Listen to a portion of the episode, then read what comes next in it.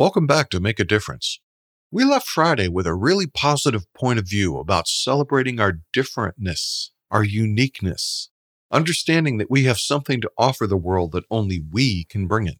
Today's quote continues with an extension of how to go through a life that is sharing the joy that you have to offer.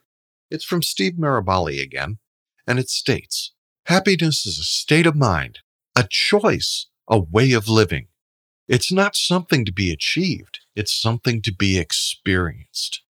Again, Steve Maraboli. Entering the week today, it's not enough to tell the world that you're a one-of-a-kind and spread joy as we discussed in Friday's episode. That's only the first part of the equation. Experiencing the joy and happiness around you is the second part. That's the choice you make on how you want to live.